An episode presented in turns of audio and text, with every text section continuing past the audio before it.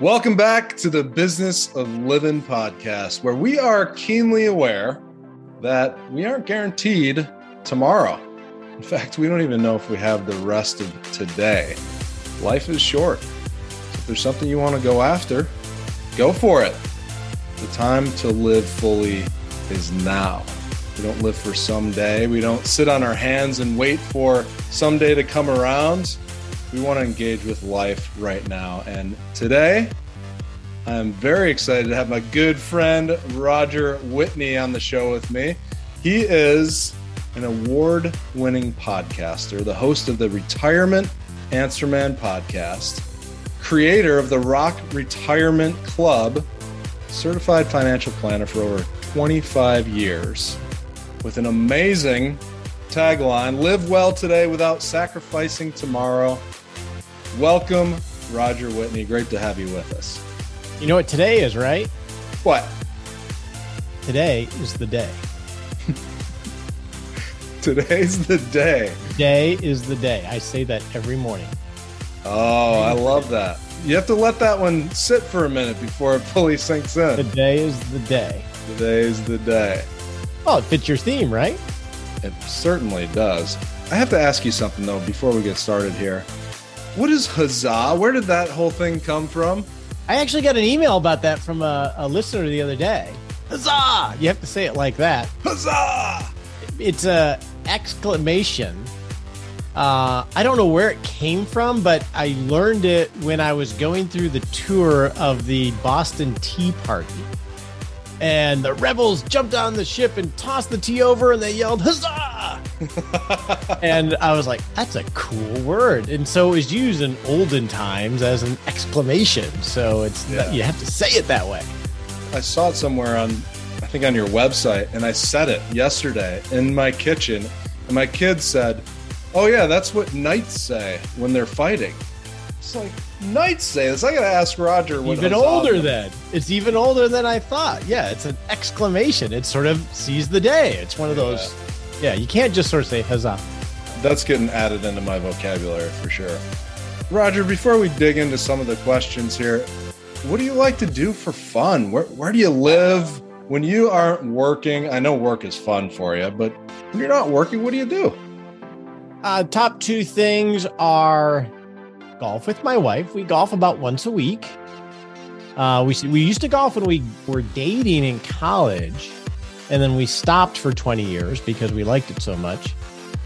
Uh, and and then we started about three years ago. So we golf at least once a week together, and it's like our together time of just hanging out, riding around the cart. And we're fairly competitive too in, in a healthy way, but we're very close, so we'll bounce back and forth. She's a good golfer. Um, and then number two, I like to mountain bike. I like to be outside, and I'm not myself if I'm not mountain biking or doing something adventurous. And I, I get to be fussy baby, as my wife says, when I'm not myself. I, I knew you liked biking, but I wasn't clear on the kind of biking that you love. I love mountain biking.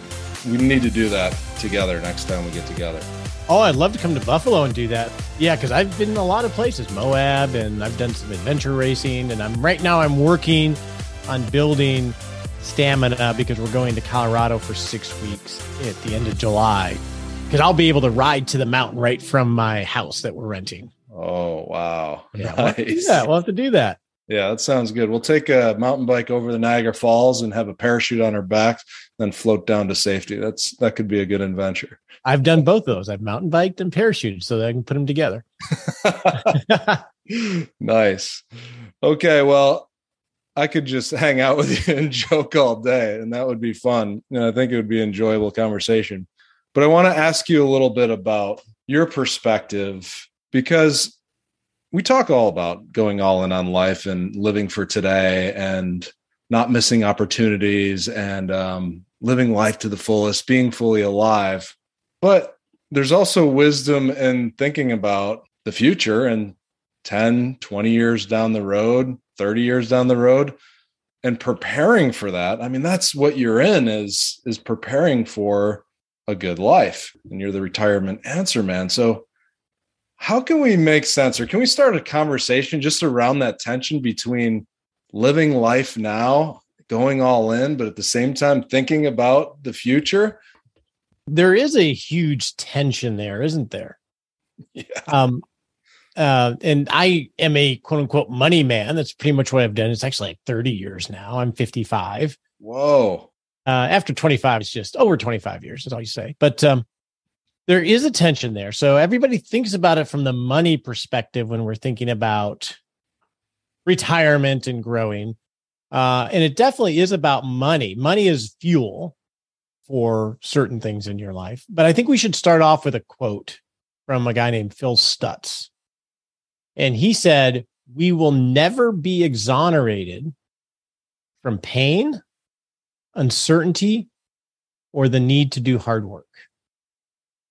And I think that's a good foundation to realize that there is no solution. We're always going to have uncertainty. We're always going to have pain. And we're always going to have to work the system, work the process. Roger, not- you're, you're crushing my dreams here. this is, I mean, that's my agenda in life is to avoid pain and avoid uncertainty and to not have to work. well, I think if you, the problem is if we think that we can be exonerated from those with finding the thing. Yeah. Um, we're going to go down lots of rabbit holes and believe lots of things that really aren't going to give us that. They're false gods in a sense. Mm. So I think it's good to start with that is that this is what life is and it's a great life, but we're always going to have elements of those things, right? Yeah. And that's a good quote. It, it adds some depth to this adventurous side or this desire to go live life, right? Because anyone can feel that, oh, I'm going to go out and live and do something crazy. And then then there's no foundation underneath that and you fizzle out and you end up in a worse place than you did when you started. So that quote is helpful for me and i'm letting it sink in just as i hear it. And if we accept those things then it becomes less about trying to figure it all out and more about how do i build a structure for myself to navigate my life and iterate. That's why you know, our firm is Agile Retirement Management. We use Agile project management to have intentional decision making so we can manage things as un, as life unfolds. And so you had started, Michael, talking about this tension between, hey, I want to have an amazing life today. I still want to have a good life when I'm 80, right? And if you think of all of those people between your age now and 80, you know, Michael, how old are you, Michael? Remind me. 43. Uh, 43. Michael at 43, and then there's Michael at 50, Michael at 51, Michael at 60, Michael at 70. You are actually a community of Michaels. Hmm. So when you're thinking about this balance between today and tomorrow, you want to make decisions for Michael at 43, but you also want to make decisions for Michael at 70 because he's he's part of your community. You got to make sure that dude's okay. Right. And you want that dude to like the 43 year old dude. Uh, if you don't, that's regret, right? You know, that's actually a good challenging question when you're facing a decision is what would my 70 year old self be happy that I did? Yeah, that's actually a good question to look back at Michael looking backwards. Oh, I'm so glad that Michael did that at this time, mm. right? Built that house that you just moved into and yeah. created the environment for your family.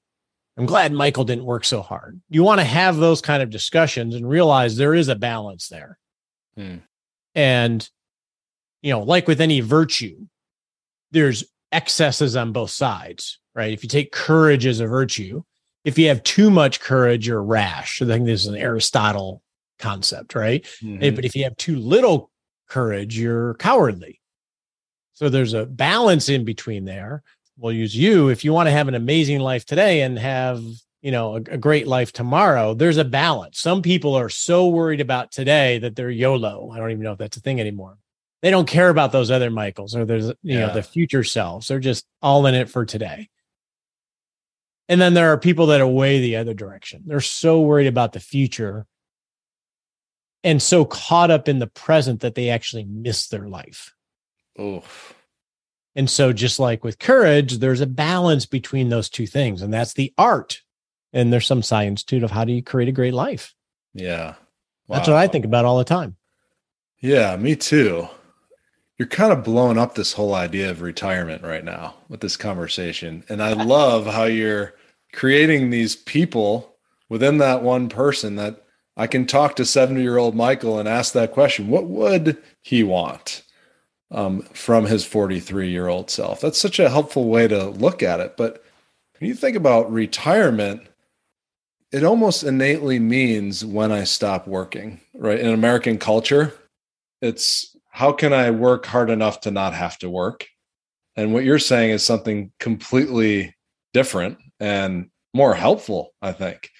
You're looking at the potential ways that you could regret what you've done and addressing them right now and thinking through how do I build a life that I won't regret?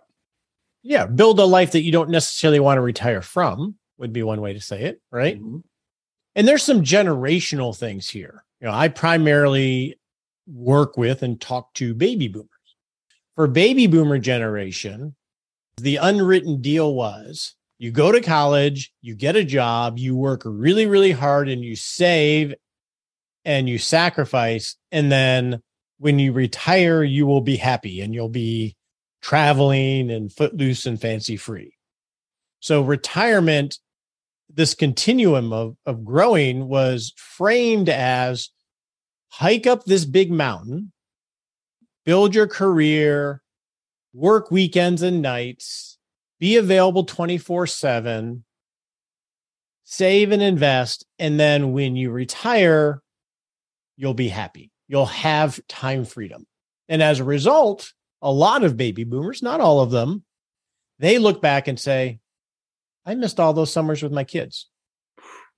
My marriage fell apart and is gone potentially or broken or not what it could be. My friends, I don't have any because I've been traveling forever. And there's a lot of regret looking backward saying, I don't even want to not work. I just wanted more time freedom to be more fully who I am. Hmm. And so that was the baby boomer deal. March up this mountain and then you'll be happy. Yeah. Uh, but then there was a lot of carnage on the way of marching up that mountain. I think your generation, especially younger, um, my counsel as a 55 year old and thinking about this stuff for decades would be to have more of a journey rather than a march, to have more life balance, realizing like on my, our podcast, which we've done for eight years. And I was telling you this before we started, we survey what, you know, what does retirement mean to you? And, you know, we'll get thousands of responses and it'll be things like, I just want control over my time. I want uh, the ability to pursue things I enjoy, hmm. things like that. It's not about the absence of work necessarily, but that's what we think of when we think of retirement. So if it's not about the absence of work, it's more about having time freedom to explore and be more fully yourself. How can you actually, you know, construct a life to be able to do that? Yeah. I think that's how you get some of this balance. Yeah, you know, all the the children of these baby boomers watched their parents struggle and work themselves like crazy for years. And a lot of people in my generation are saying, I don't have anything to do with that. In fact, I think in some ways the pendulum has swung a little bit too far. For some, where, maybe, yeah. yeah. Yeah. For some. For some maybe. Yeah. You know, where young people are saying, I, I'm not going to get my driver's license. I'm not going to buy a house. Forget all that stuff that my parents chased. I'm going to jump on a cargo ship headed for Tanzania or whatever and just take pictures of myself on Instagram and make and just travel the world. And so there's I think there's some issues that come up with that way of thinking as well. But yeah, like you said, balance doesn't necessarily mean remove work from your life completely. In fact, work might bring you a whole lot of joy if it's done in a healthy way. Oh, I think definitely, and and that's you know, and and it depends on where you're at in your career and your life perspective, right? Um, into your 40s, yes, save in your 401k and do those things, but probably one of the best investments you can create, two of the best investments you can make, and this can be with money as well as time, is your your career capital, your skill, your skill and your marketability and your network. Hmm. Those are two by far the best investments you can make uh, outside of the financial realm that people don't really talk about. A really good book that I read, I just reread it in January uh, by Cal Newport called So Good They Can't Ignore You, which talks about these things, about how to invest in your career in a healthy way to give yourself more options in the future, right? So if you think of like a 25 year old, his argument would be, I'm just paraphrasing, I don't want to speak for him, of, hey, you just got to show up and be confident. You do whatever anybody else is going to do and just show up and start building your reputation being competent. Hmm. And that by doing that and not expecting a promotion or, you know, the the the quick ladder, you're building career capital that you can spend, say, in your 30s or 40s to structure how you want your life to be because you've built up this career capital that you can spend later on to perhaps give yourself more balance. That's a really good book. I think that gives some structure and how to approach career in life. I like that you're talking about an investment that's non financial when really there's a financial return on it, right? You're investing in your own growth and your skills and also in building a group of people that can help feed what you're doing to and expand what you're doing. That's a non-financial investment but at the same time it leads to an enormous return in the end. Well it could right? Because just like you can buy you know investing you know buying some stock your buddy talked about not knowing anything about it you could call that investment but could be a dumb investment right not intentional investment might be a nicer way of saying it yeah. Well, you can do the same thing. I'm going to get this certification. I'm going to take these student loans to get this PhD. That's a, a, an easy way of spending money, calling it an investment. But if you weren't intentional about, oh, how is this actually going to help me, having some intentionality about the decision, it can still be stupid, I guess. Hmm. Yeah, and that that does uh, bring up the conversation of there's non-traditional ways to invest in yourself right there's the traditional secondary education phd college master's degrees that sort of direction which in some cases would be a great investment but you yourself have gone in some different directions to personally invest and and I know I have too and there's this whole other world where there's easily accessible highly valuable content available to anyone that wants to really grow any skill that could add to their value long term. Talk about how you look at growth and development of yourself. I'm probably more organic than intentional. A lot of it began for me in my early 40s. Maybe I was 43. um, where for the longest time I was institutionalized. I was on that baby boomer career path that I just somehow institutionalized from my childhood. Yeah. And then I started to go to, I went to my first non industry conference and it totally blew my mind. I was like, wow, who are these people? Because I've been a, financial planner my entire life. And so I spent years going to only non industry events in pursuing non industry opportunities, whether it's individual coaching. I've never had, I use individual coaching, but I've never had a coach from my industry. It's always mm-hmm. been other, you know, other businesses or verticals. And then I, you know, joined a mastermind group. That's how you and I met via Dan Miller. And I was exposed to all these crazy people. And like, who are these? We're sitting in a room talking about our feelings as well as business. And I essentially recreated my entire structure. And it was a journey, right? Yeah. So all the opportunities are out there. I mean, I've had virtual mentors that have come and go in my life that were just podcasts, right? You know, Michael Hyatt was one. I don't, Dan Miller was one. Cal Newport is the only podcast I listen to right now. Mm. I don't really listen to podcasts now. I have my podcasts and we have our community. Um, it just takes a little gumption and a little intentionality. But again, I'm not, I'm just meandering my way, but with my eyes open now. Yeah, but I think that's an important perspective because I think most people feel that way because there's so many options and because there's so many potential directions you can go in. It often feels like, what am I doing? Like, am I headed in the right direction?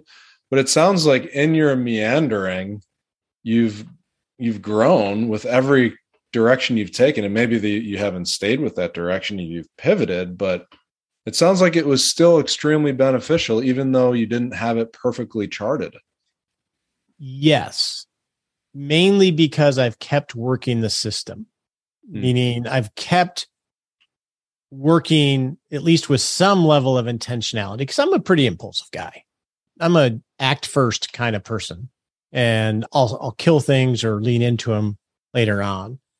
From the outward, like if you went to my bio or on LinkedIn or on our website or whatever, and in my world, I look very accomplished. Like that, I want that dude has his act together. Yeah. Internally, it's a, just a mess, and it was a mess to get here.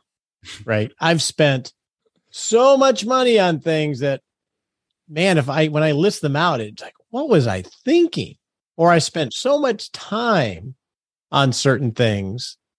What an idiot that guy was, that younger Roger was. But in reality, though, they were stepping stones. I just couldn't see it at the time, either because I like touched the stove and it burned. So I learned that lesson, or there was some little wrinkle that I learned that helped me later on. I just didn't realize I needed it. So it's that basically that growth mindset.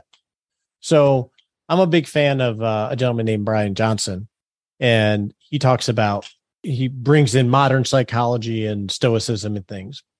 And this goes to the point you're talking about, Michael. And I think it's a lot of your value proposition that you you are living it is some people are goal oriented. I want to hit this goal, whether it's income or whatever. Hmm. I'm not goal oriented like that. I'm more regret minimalization oriented. And and so if you think of the ideal, fully actualized Michael, yeah, at the end of life, you're going to meet who you could have been. And you're going to see what the gap is between who you could have been and who you are. And you're going to be either, man, I gave that a pretty good run, or it's going to be the worst conversation of your life. Right. And so today, today is the day to try to be the best version of yourself today, because that's the only way you're going to try to fill the gap. And that goes to that intentionality.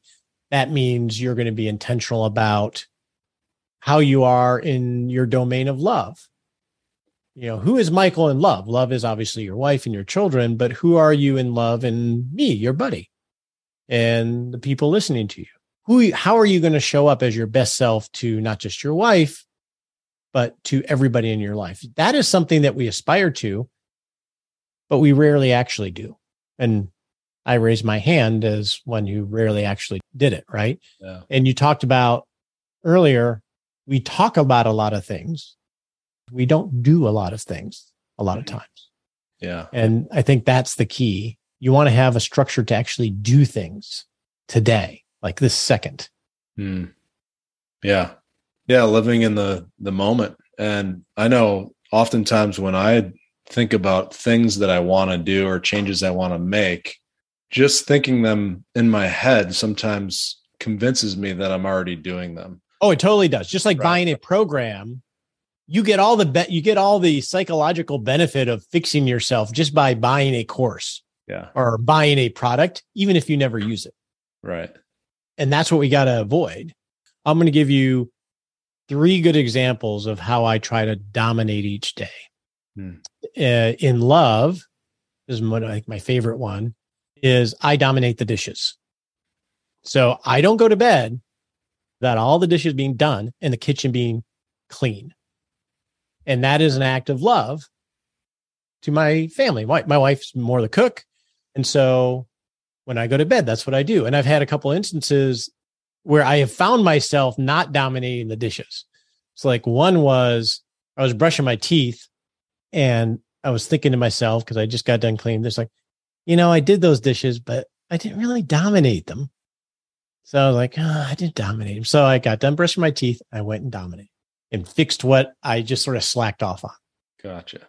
That's an you know one example of I want to be a great husband and show my spouse that I love them. Hmm. That's a simple example of actually doing that. Yeah. Right. And simple is key too, right? As soon as yeah, because you don't want to make it big. Yeah. And then you want to celebrate. That's like me. I did that. So, like in work, I, you know, one of my targets is I respond to a bid from a team member, right? I say I want to be a good boss and that I love on them in our weekly meetings.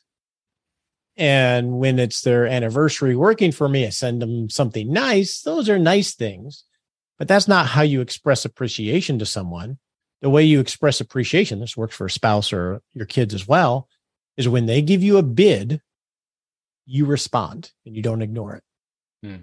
Hey, Roger, I need this to get my job done. And they send me an email. That's a bid. I can ignore that bid. I can follow up the next day. But when I respond to a bid to make their life easier, that's showing that I'm a good boss. So it goes back down to that micro moment. And I think that's where we stop talking about being a great dad, being a great boss, being a great, you know, whatever. But we actually find some micro thing we can actually do each day. So we can say, this is who I am. And I represent who I am by exactly what I do. Yeah. You have one more example? Um, energy. So I sit a lot and I stand a lot and everything else. So for energy, I have a number of examples there, but uh, one is I just started doing this. I do 30 burpees and 60 sit ups a day. Nice. And I just, that's my baseline. That's who I am. So I just do them throughout the day. And then I check them off on a board and I celebrate. Uh, because that's who I am. That's what I do. So I think you can make lots of little examples. Uh, a good book around making these kind of little micro changes, a book called Tiny Habits. Yeah, I have it on my shelf. Yeah. I think his example was he wanted to get fitter and he said, every time I pee, I do a push up. right. right. That was his example. When I pee, yeah. I hopefully he, you know, goes out of the bathroom and cleans up, but he pees, he does one push up and then he goes, awesome. Yeah. It sounds silly when you see it, but that's the psychology of how these things work. Yeah. And if you do one push up, you're likely going to do more, but you make it so super simple that uh, you could fall over doing it. Yeah, that works for me too, because a lot of it is just in starting. Um, I know for me, if I'm standing up and I'm dressed, then I'll do what I want to do. And that's the biggest hurdle for me. So one of the things I ask myself every morning when I don't feel like working out, I'm not a morning person. I'm not one of these people that jumps up singing a song in the morning, but I know it's a difference maker. If if I move in the morning, my whole day just feels better. I feel more energetic. So I ask myself this question, do you want to be average or do you want to be great? And the answer is clear. I want to be great. And then the second question is, well, what does a great person do right now?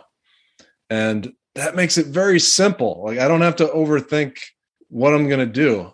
I want to be great and I want to do what a great person does. So I get out of bed and I put my shoes on and I go outside and I take a walk or run or whatever I need to do.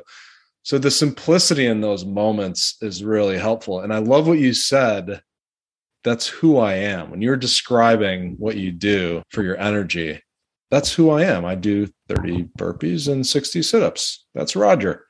So I am who I am. So I'm going to be who I am and see that through. So it's a, there's an identity piece to that too, taking on that full identity as a person that is fit and active. And some of that comes from tiny habits. We're throwing out, you know, books that we've integrated a lot of I have an identity in my energy yes. that I I reaffirm every day. My identity in my energy domain is I am a fireball. Yeah. So what does a fireball do? Well, they do 30 burpees, right? In my my my work, I am a focused visionary. Mm. That's my identity. So I have to live into who that who I am. Now, I fall down all the time. And so this all sounds nice and rah-rah. And oh, we got it all figured out. No, I'm I'm an idiot. I fall down all the time. And that's okay. Yeah then I get back up and I try again. Yeah. Yeah, but I think that's where a lot of anxiety and frustration comes from is when your your activities aren't in a line with who you want to be and who you know yourself to be. And so yeah, you can make mistakes there for sure and it's not going to go perfectly. But when you have a day when all that lines up, it just feels so right. It feels so good. And you know you, you're more creative you're you're more efficient you have you enjoy life more um, you're a better friend you're better at having a conversation and really you enjoy life more and so so so yeah it's that intention of how do i notice when i am fully me and then take a flashlight and like what did i do before to set myself up for that yeah. I right. Like what? Why was I that way? Another example for me where I've been reevaluating my relationship with alcohol. And the flashlight for me has been wow, when I have those two glasses of wine at night, I am not my best self when I'm early in the morning, when I do my best work. Hmm. I know how I get out of bed. I'm a little bit groggy. I'm a little stuffy. When I don't have the wine, I get up easier, I'm more focused, and I get things done. It's just taking a flashlight. What what am I like when I'm at my best? Well, I should do more of that. What what am I doing when I fall down a lot? Well, maybe I should do less of that. Mm-hmm. And sort of being an investigator of of your life so you can figure this out. Just do more of what's working and less of what's not. right? Sounds so yeah. easy. No, but it is a shift in perspective because you're not thinking about what the world as a whole is telling you is a good life. You're examining what it is for you personally. Because most would say, Oh, have a couple glasses of wine. What's the big deal, Roger? And maybe it isn't a big deal unless it's getting in the way of you being the best version of yourself. Right. It's not like I don't drink wine. I just choose when I do it. So, how does this relate to retirement planning? It does. Good question. You can take the interview from here. well, I mean, I, I wanted to make sure we, you know, think about the future and because we could talk about this all day. All these little things we're talking about, they're not, they're not trite. These aren't just soundbitey things. These hmm. are, for me, very serious things yeah. that I work at very intentionally because I was a screw up the first half of my life in my 20s, I made more money than I should have, blew it all. I thought I was all that. And to this day, my wife hates BMWs because I own one. And she looks at a BMW and she says that's that reminds her of who Roger was at that period of life. I was a jerk. And then in my 30s, I was mad about being a jerk. I wasn't the best husband and I was trying to fix as much as I could, but still floundering. 55 year old Roger looks back at 25 year old Roger and 35 year old Roger and is, uh, he's not that big a fan. Hmm. And so for me, I'm very motivated because I, in my mid 40s, early 40s, felt like I've opened it up. And now, from a saving standpoint, business standpoint, I've been rebuilding and fixing all the mess. And so when I was in my early 40s, financially and otherwise, I was like, I got a lot of work to do. Hmm. Right. And I think from all of us have some version of that in some area of our life. And I think the key here, and this is why we use an agile approach, is when you look at whether it's fixing retirement savings and your financials, or whether it's fixing marriage or your career, it can look monumental, impossible to do hmm. Because you're looking at the entire thing. Yeah. And in reality, you might not be able to fix it. Mm. Right. You might do everything right from here on out, but it might be too far gone. Yeah. But you have some choices there, right? You can turtle, you can just ignore, and you're you're going to have that inner conflict and and shame potentially, or you can YOLO it and say, "Well, I'm screwed. I'm just going to go out with a blaze of glory, I guess." Right is it, and this could be your physical health too. It doesn't really matter. Yeah. Whether it's financials or other things. Or let me assess where I'm at today. What can I do now? Mm-hmm. Right. So you I am, especially if you're younger, I'm not a huge fan of really long term retirement planning financially or even career planning. You want to directionally get correct. But I mean, what is Michael supposed to, you know, forecast of his goals at 60? He has no clue. Yeah. Right. You can just sort of make one up because the calculator is asking you to, or a planner is asking you to, but you don't know. Mm-hmm. So I'm much bigger fan of where directionally do I want to be in the next five years? Yeah. Right. That is as long term as I like to think.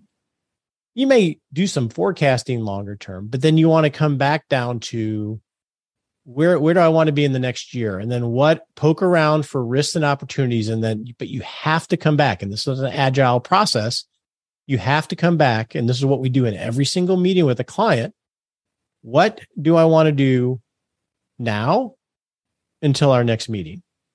What sprint do we want to take? And we want to do one or two things that will move the ball forward between now and the next meeting. We'll call that 90 days and we'll call that a sprint. And the key with that sprint, whatever it is we choose, we want to be careful about it because our job is just to, we have to fully be able to complete that without the world influencing it. And we want to make sure it's a big lever. So we have lots of things we can do. And the problem is there are a lot of things that we know we, we want to do, a lot of ideas, but we don't have capacity to do them all. Right. And it's very easy financially, especially to focus on levers that are bright and shiny. Maybe I should buy Bitcoin or crypto. Yeah. That are bright and shiny rather than focus on a dull looking lever that actually is a much better fulcrum to have a change in your life. Mm. And so what we risk doing is focusing on the small things and ignoring the huge things just because they're not as pretty and they're not as exciting. And so when we pick these things that we want to work on in these little incremental ways, it could be health, it could be finances. We want to pick the things that could have the biggest impact going forward. And that's usually where we screw up because the world is designed to show us bling. Isn't it? Yeah. I think what I'm hearing from you is that when we've screwed up financially, we're looking for a way to catch up. And often that points us in the direction of, oh, who's made a ton of money in a very short period of time? I better jump on that opportunity. And then we start jumping from opportunity to opportunity instead of looking at what we have right in front of us that we could begin to make progress on that isn't a flash in the pan or a huge risk to dive into it's hard because you want to catch up quickly because it's like if your pants are down, you want to pull them back up really fast. yeah. Right. But but maybe you have to be a little bit slower so you don't fall over the cliff. Uh, which might expose yourself for a little bit more. I, have never thought of that. Great analogy. but, but the, the yeah, the I got to double up to catch up, right? And we end up repeating the, a lot of the same things that got us into the situation that we're in so we want to avoid that. And it's about very thoughtful decision making done in a consistent way. Mm. and that's what we do in retirement planning but you could apply that structure that agile structure to building software to working on your health to working on your marriage all sorts of things. It's a organized way of decision making rather than you know getting you know whipshawed by what's happening in the world or in our minds. Mm wise wise words. And and i'm learning a lot right now through gardening because you cannot force something to grow. Um, that's going to yield a plentiful harvest. You can't get out there and triple up the water and stuff it with you know with extra fertilizer and force it to grow fast. It's you might make a slight difference but it's in that daily commitment and consistency that allowed me to go outside and pick a pepper yesterday to put in my salad. So, I mean, it's been so helpful to learn like about business through gardening. It just kind of drives home those principles that are so important. I heard that. I actually read something about that just the other day to use the same point you just made, and they called it horticultural time. And that applies to everything. You can't put your seed in the ground and just start a stopwatch. Yeah doesn't work that way. Yeah. So there's patience and there's consistency and there's sometimes choosing the unsexy, non-shiny activity that's going to make the biggest difference long term. Well, I have one concept that I learned this year that I think is important.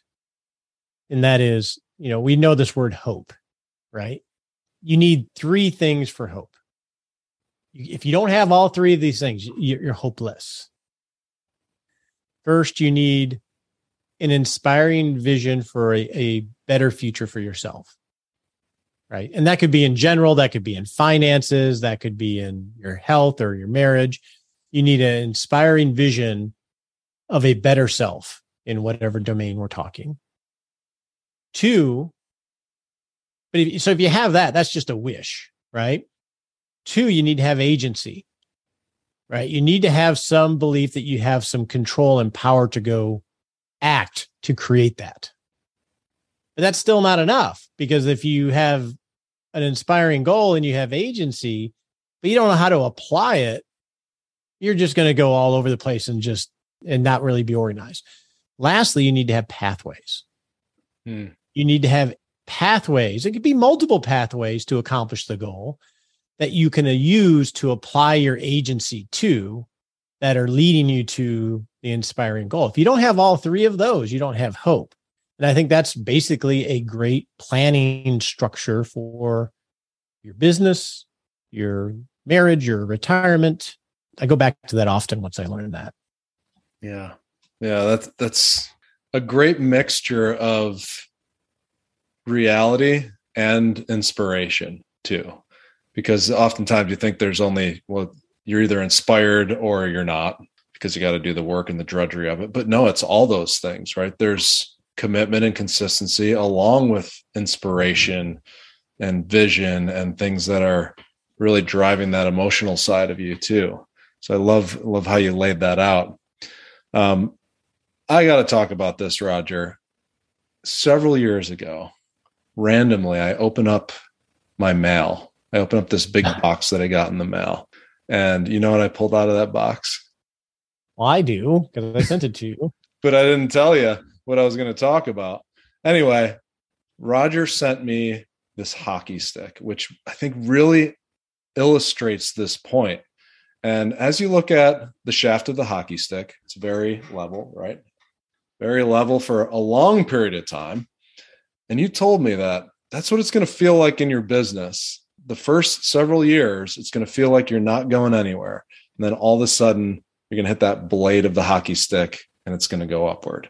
And you'll you'll find your groove and you'll start to get that um, get in sync and figuring out where your direction is and your vision will start to come into view. And I have to thank you for sending that and illustrating that point because it's been on my mind consistently throughout running my business. And I'm at that point where I'm on the blade of that hockey stick. And uh, I'm glad I stuck with it because there's many times that I just wanted to say, no, this isn't working. This is too hard. It's not happening for me. Maybe I should go get a job. And that idea that you shared with me kept popping up in my mind. No, it's going to be straight for a while. You got to consistently invest and stay the course. And so I have to thank you for that, Roger. I'm so glad the hockey stick was facing up rather than the other direction. It'd be a whole different story. yeah, yeah, no doubt. Man, it is true. It is true. Yeah. Well, thank you so much, Roger, for for joining us. And the conversation has been rich and valuable. And there's a lot of notes that I'm taking while you're um, while we're having this discussion right now. But uh, what's something you'd like to leave us with today to end the conversation? I would like to challenge whoever's listening.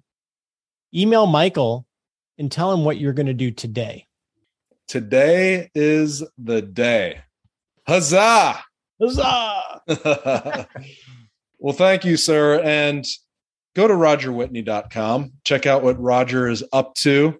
He also has an email that goes out every Saturday called Six Shot Saturday with very helpful bullet points to give you some direction and help you think about your financial future and your finances in general and in life too. As you can tell, Roger talks a lot more about the whole picture of life, not just your finances. And he also has an awesome community called the Rock Retirement Club.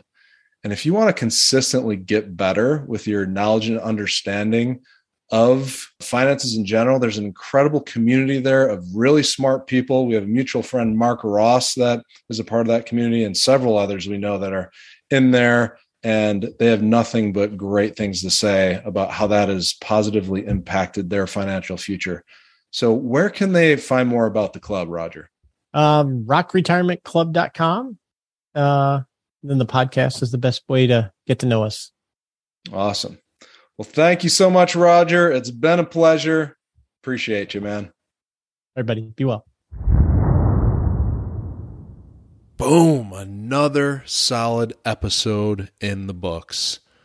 Wow. Packed with nuggets, not just for your financial future, but for your life, for how you live your day to day. Just a reminder some of the books that were mentioned Cal Newport's book, How to Be So Good They Can't Ignore You, and also Tiny Habits by BJ Fogg, which also is a TED Talk. Another important takeaway is the two most important investments you can make in your financial future. Number one is in your career capital, your skills and abilities, those things that make you more marketable in your career. And number two, your network, the folks that you are going to be connected to and learning from and growing alongside. Remember, you become the average of the five people you spend the most time with. Choose wisely and expand your network. Reach out and get to know some people who are doing different things than you, who will expand your thinking and push you to greater levels of success. As always, I encourage you to take action on what you learned today. If there's something that really resonated with you and inspired you to take some steps in your own life and to live your life differently, to be more intentional, put that into action. If necessary, write it down, make a plan, and live it out. Today is the day. Well, thank you for listening to the Business of Living podcast. I hope you found this as valuable as I have. Let's continue to grow together as we get to the business of living. Have a good one. See you next week.